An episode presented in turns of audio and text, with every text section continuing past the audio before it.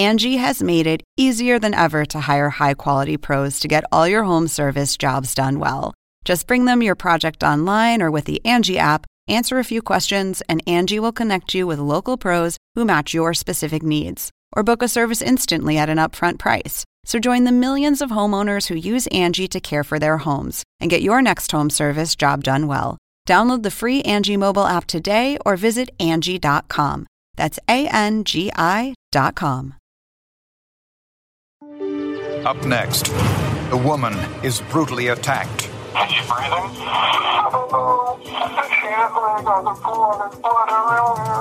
But before she dies, the victim provides a clue. Written on the wall is the word R O C, rock. The trail leads investigators to an escort service and a shootout between two rivals. It's something that you would expect out of a Hollywood movie, not out of real life. But a tiny clue found in an unlikely place exposes the real killer.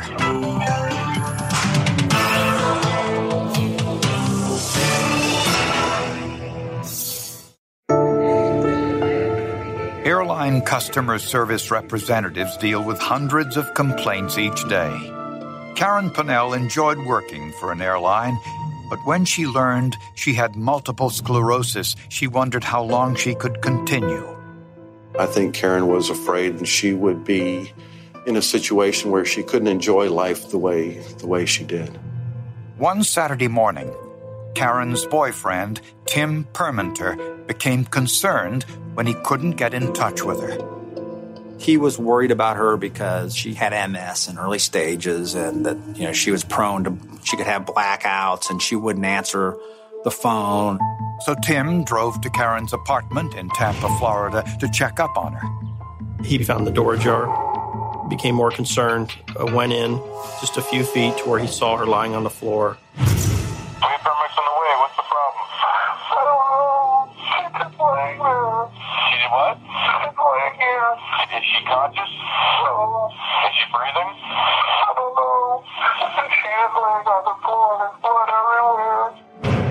Karen was pronounced dead at the scene.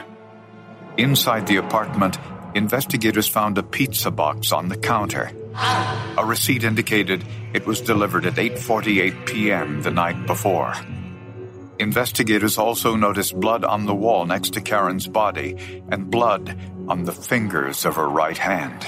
Written on the wall was three letters that spelled R O C. Investigators learned that Rock was Karen's former live-in boyfriend, Rock Herpick. I've been reporting now for over twenty years, and this is the first case that I can ever remember of actually someone writing a name on a wall in their own blood, maybe trying to give authorities a clue. It's something that you would expect out of a Hollywood movie, not out of real life. Karen Pinnell and Rock Herpick had a bitter breakup a year earlier. Family members also told police Herpick had, at one time, a serious drug addiction, which led to the breakup. They'd had several incidents where the sheriff's office had been called to their house for domestic-related incidents. They had a very rocky relationship. Police questioned Rock Herpick the day after Karen's body was found. The entire beginning of the, the conversation was, a friend of yours has a problem. I said, who would that be? They said, Karen Pinnell. And I said, what did she do now? They said, well, it's not what she did. She's dead. Herpick denied any involvement in Karen's murder. Rock was surprised to see us. Rock had told us he had not seen Karen in six months. They said, we did find your name written in the kitchen in Karen's blood. And that's, it wasn't a question. It was a statement. They didn't ask for a comment. They didn't ask for a comment. So I gave none. Herpick said he resented the questioning. And from there, it was kind of like, where were you on October eleventh or what? Well, what do you say? I don't know. Well, let's see. I was, I don't know where I was on that day. I'd have to go look at the calendar, for God's sakes. With the lack of forced entry into Karen's apartment and Rock's name in blood next to Karen's body, it was easy to see why police considered him a viable suspect. Nothing was stolen inside the home. What's the motive in this case? And they figure it's got to be definite hatred towards Karen.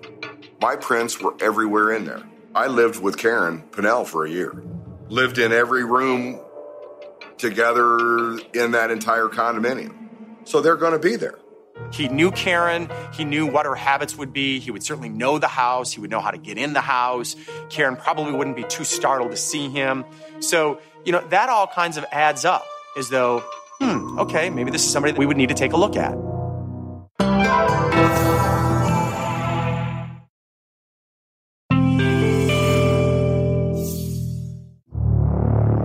In the search for Karen Pinnell's killer, investigators hoped her autopsy would shed some light on who was responsible. The medical examiner determined Karen had been stabbed seventeen times.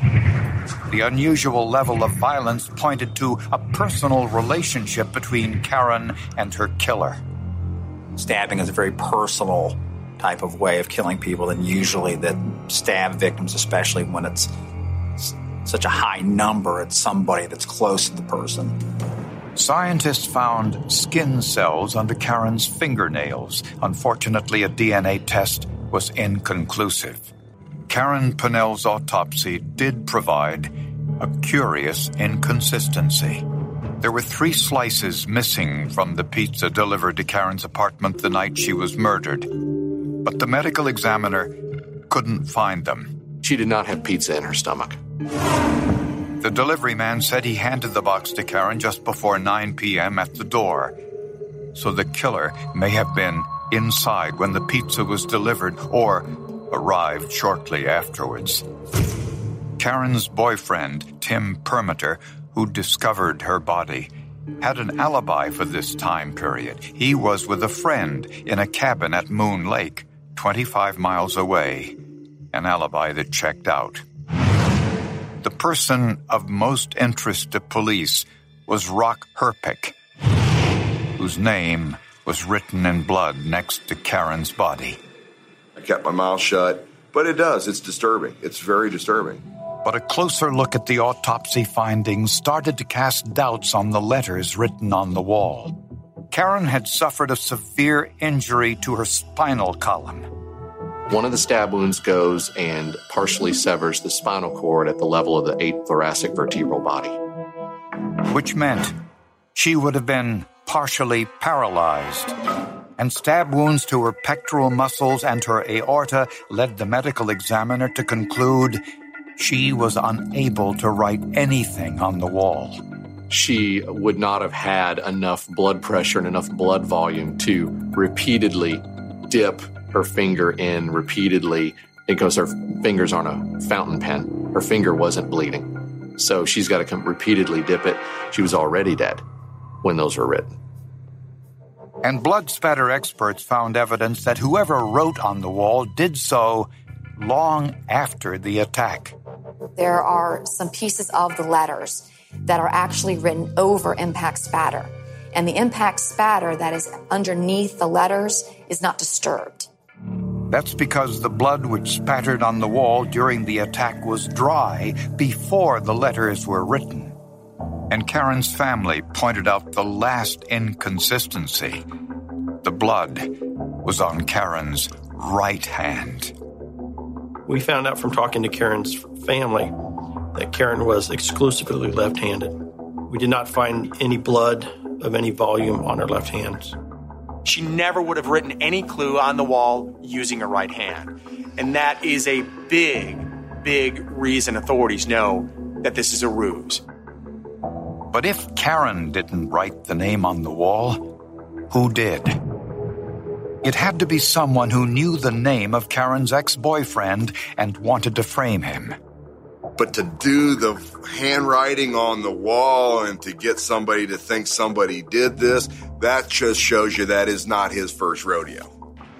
One possible suspect was Karen's ex-husband, Jeff Payne. Karen was petitioning for higher alimony payments because of her recent diagnosis of multiple sclerosis. Karen was concerned that her health insurance was not going to be sufficient Uh, to address all of her medical needs. But Payne had an alibi. He was three hundred miles away in Miami when Karen was killed.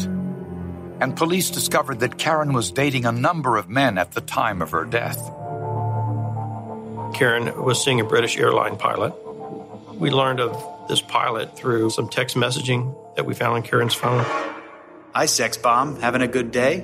Miss you. Just got back from Rio. Do I still get to see you next week? The pilot had an alibi for the time of the murder. He was out of the country and was not considered a suspect.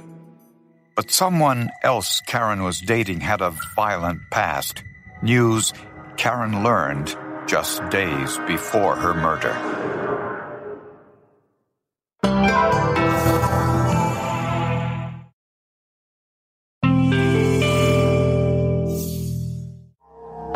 When police did a background check on the man who found Karen Pinnell's body, thirty-six-year-old Tim Permenter, they discovered he had an interesting past.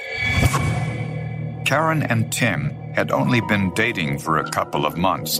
The two met when Karen was buying a new car, and Tim was the salesman. Very intelligent. He was knowledgeable on current events, history.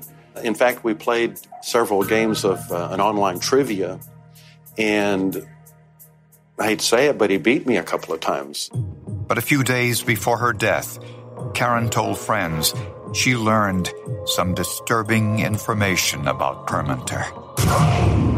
They're watching a T V show, and it's kind of about people and their hidden pasts, secret skeletons in their closets, if you will. And while the show is on, Karen says to Tim, what we're told, that how can that happen, that people can keep secrets like that? Tim turned to her and said he had been keeping a secret. He switched on his computer and went to the website for the Florida Department of Corrections. There was his mugshot. He'd been released from prison just a year earlier and was still on probation. Tim says, I'm a convicted felon. His rap sheet includes sixteen felonies, including one for attempted murder. He's been involved in a shootout with guns. I mean, this is a bad guy. Permenter told Karen he had a criminal history going back to when he was in college. In one instance, he'd been arrested for running an illegal prostitution ring. He supposedly was running an escort agency out of Gainesville, Florida, which is where the University of Florida is. The escort service obviously was a front for prostitution. While running his escort service, Permenter got angry when a rival escort service took some of his business. So he and another gentleman went to Tallahassee with guns, and they hired one of these rival escorts, and once they had her in their presence, they pulled guns on her, told her to take them to her boss. A shootout followed. Permenter shot and wounded his rival, and was himself shot twice. He went straight from the hospital to a twelve-year prison sentence. This is not somebody that you want to be messing around with. Of course, Karen, when she begins dating Tim, has no clue about this. When Karen learned the truth, she ended their relationship and started dating other men. Tim, who is a very jealous guy, begins snooping around the house, looking for clues, going through her trash, going through things, looking for clues. According to Karen's friends, Tim had found a used condom in Karen's trash and was furious.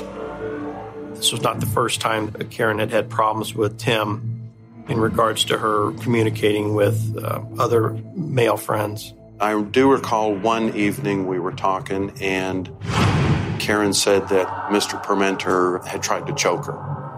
And my response was that she needed to immediately Uh, contact the, the police and um, initiate a restraining order or something.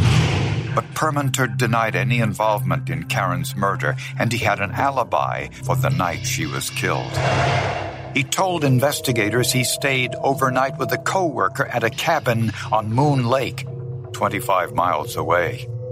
But Permenter's cell phone record showed he called this co-worker at nine thirty-two p.m., an indication he wasn't yet there, and made that call from a suspicious location. That cell phone call was made from a cell tower by Karen Pinnell's apartment. He wasn't being truthful about where that phone call was made. That's impossible. I wasn't there. Cell tower's right off your apartment complex there. So, you know, you couldn't have gone. You really couldn't have gone that early. It's impossible. But she was already, she had been killed by nine thirty. I, I don't know. I can't explain it. Police now looked more closely at the pizza delivered to Karen's apartment at eight forty-eight p.m. Three pieces were missing, yet no pizza was found in Karen's stomach. The pizza box was sprayed with ninhydrin, which reacts with the amino acids in sweat and exposes fingerprints. Many people had handled the box, which created potential problems.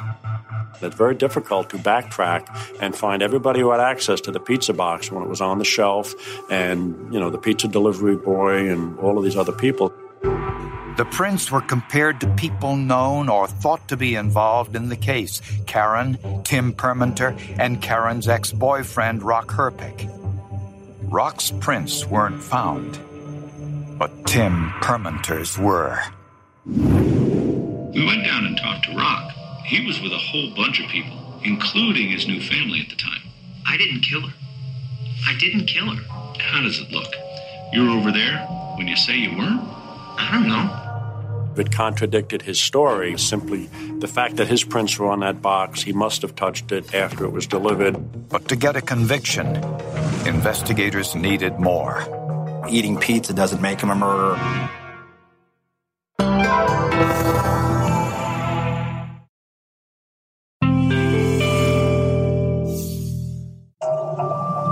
Karen Pinnell decided to end her three-month relationship with Tim Permenter when she learned he had spent twelve years in prison for kidnapping and attempted murder. She started to date other men, and apparently Tim Permenter found out about it. According to prosecutors, this was a possible motive. He's thinking to himself, there's nobody that's going to end a relationship with me. There's nobody that's going to treat me like that. The original D N A tests of the skin cells underneath Karen's fingernails were inconclusive, so scientists turned to a more sophisticated D N A test, hoping it might yield results. A Y S T R D N A test analyzes only male D N A that's present. This time, it was successful. There's D N A hit on the fingernails. It's his. It's Permenter's D N A. Prosecutors think Tim Permenter went to Karen's home and may have tried to rekindle their relationship. They ordered a pizza, which arrived shortly before nine p.m. But the evidence shows Karen never ate any pizza. At some point, things got violent. Permenter grabbed a knife from the kitchen and stabbed her repeatedly. As Karen fought for her life, she scratched him and got his skin under her fingernails. Permenter probably tried to collect his thoughts and come up with an alibi while eating some pizza, leaving his fingerprint on the porous cardboard. By the time he decided to paint Karen's ex-boyfriend's name on the wall in her blood, the blood spatter from the murder had already dried. The wet blood over the dry blood told investigators this happened much later. When he put blood on Karen's right hand, he forgot she was left-handed.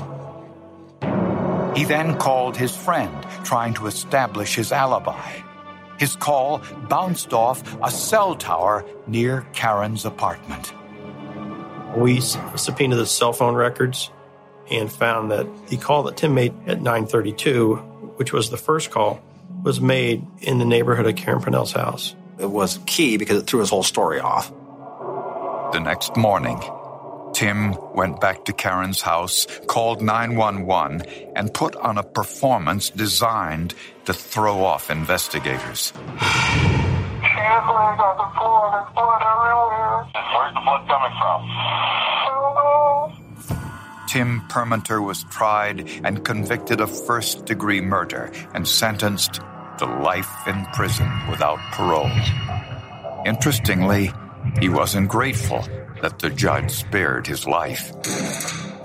Tim told us that he wanted to go to the electric chair, that he did not want to spend the rest of his life in prison. It was a textbook case of someone who thought he could outsmart investigators. But the more he tried, the more evidence he left. He's a guy that thinks he's sharper and smarter than everybody else, and so he actually overdid it. This particular scene was a, a wealth of forensic evidence. However, if you don't know what to do with that forensic evidence, it's worthless. Forensics